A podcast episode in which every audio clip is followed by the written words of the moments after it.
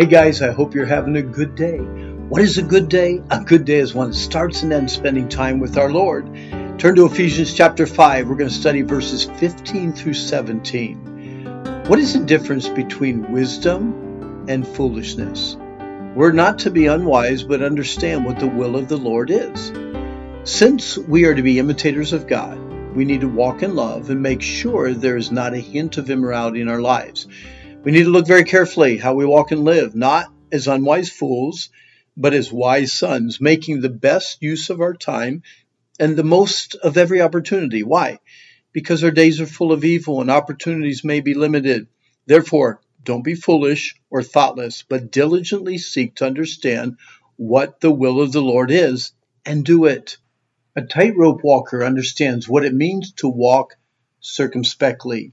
Famous funambulists, that's a tightrope walker, probably a new word for most of us. I had to look it up. They have successfully crossed the Niagara Falls and parts of the Grand Canyon on thin wires of rope. Each step had to be carefully planned and perfectly executed, or the fall would be devastating. Failure to walk circumspectly in our evil world could be just as devastating to us. Biblical wisdom is different than intelligence. You can be very smart, but not very wise. True wisdom is centered around the knowledge of God.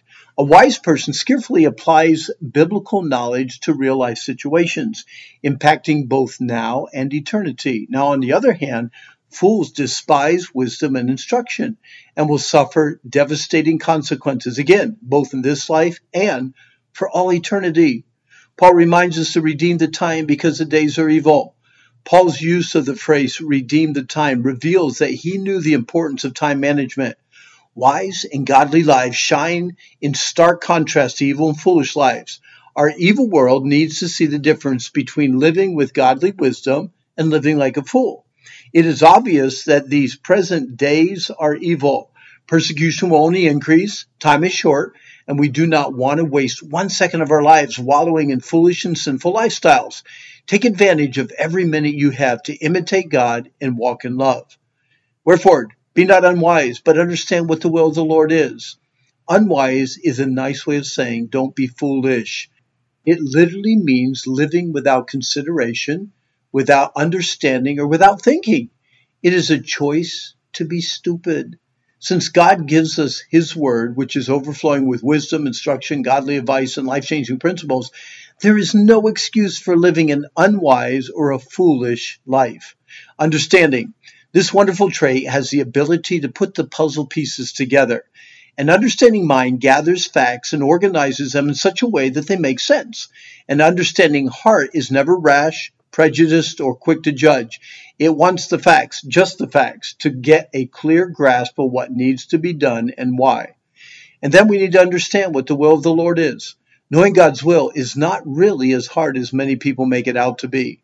Much of God's clearly defined will we could overlook. For example, Scripture tells us to do the will of God from the heart. In everything, give thanks. This is the will of God in Christ Jesus concerning you. For this is the will of God, even your sanctification, that you should abstain from fornication. For so is the will of God, that with well doing you put to silence the ignorance of foolish men. So, how are you doing with God's will? Remember, he that does the will of God abides forever. The will of the Lord is that which pleases God. The will of the Lord is that which delights God. Doing the will of the Lord is making wise choices as God's children that bring pleasure, joy, and delight to our Heavenly Father. Be wise.